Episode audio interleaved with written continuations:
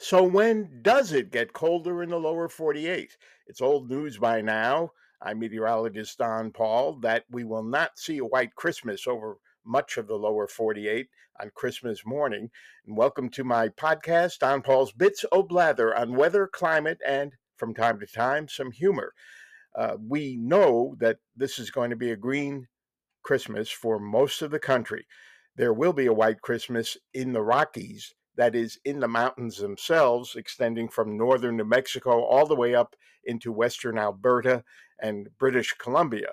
But east of the Rockies, including Denver, and out into the plains of Midwest, the Great Lakes, the east, no sign of it except for maybe a thin coating at dawn on Christmas morning in the Adirondacks. Sounds romantic? Well, it's going to be warm enough even in the Adirondacks where that would melt on Christmas Day. Buffalo's high about 55, quite different from a year ago when we had a disruption in the polar vortex. That is a circular band of winds, generally two levels, high level and then closer down in the lower atmosphere, which circumnavigate the pole. And uh, it tends to, when strong, trap most of the polar air in the polar region. It's when it weakens and gets disrupted and sags, allowing the polar jet stream to take a dive south that harsh wintry weather can be delivered at least for an episode during an otherwise milder winter, which is what the northern tier of the United States is, excuse me, enduring. That's part and parcel of a strong El Nino. And so, even though when all is said and done, still very high confidence this will be a milder than average winter across the northern United States for the most part, there still can be interruptions early in December, there were some signs that some warming in the stratosphere at high polar latitudes could, and I'm not going to get into all the dynamics here, disrupt the polar vortex in the stratosphere and eventually in the troposphere. That's where we live, and allow it to weaken, slow down, and sag southward. Now that we're getting into late December, those signs have thinned out. Now, there is the European model still suggesting there could be a strong enough, and this is real esoteric term. You can bore people with this if you're trying to shake them at a holiday party. A sudden stratospheric warming, an SSW. If there were a strong one, it could really disrupt the polar vortex. But except for the European model, most other models are now fading on that prospect and going for some weak Canada stratospheric warming, but that wouldn't really do it.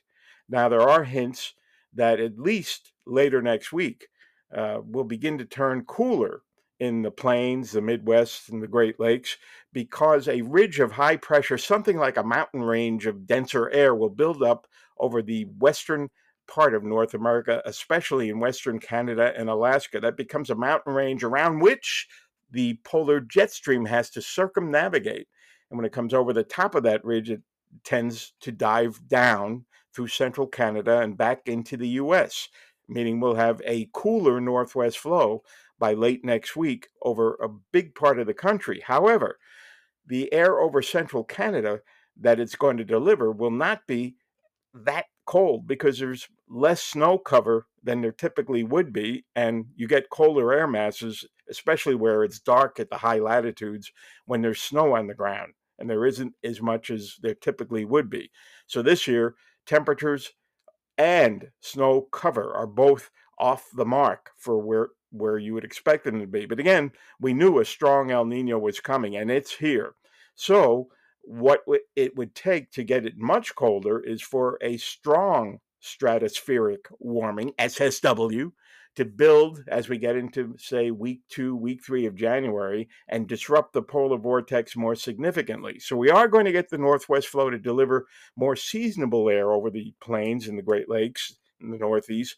But the really cold stuff, if it's ever going to get here, is a ways off until there is a more significant disruption of the polar vortex. As for uh, white Christmas chances, they are not going to change between now and the Christmas holiday. This is a, a high confidence forecast, but I know the people in my town, Buffalo, are happy to hear that, most of them, because last year we lost 47 people to the worst lake effect blizzard in Buffalo history. Absolutely deadly gusts over 70 from a very major disruption in the polar vortex, which had been well forecast. That storm did not strike by surprise.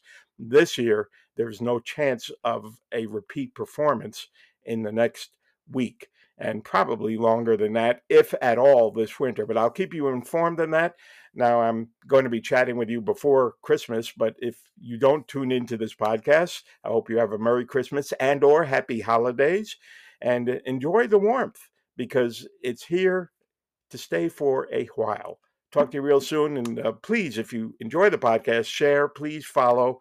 It's on all the popular podcast platforms and on Spotify, I know, and I think Apple too, you can interact with me, give me some suggestions, keep them clean, and uh, what you might want to hear, what kinds of episodes, etc., etc. I hope to hear from some of you.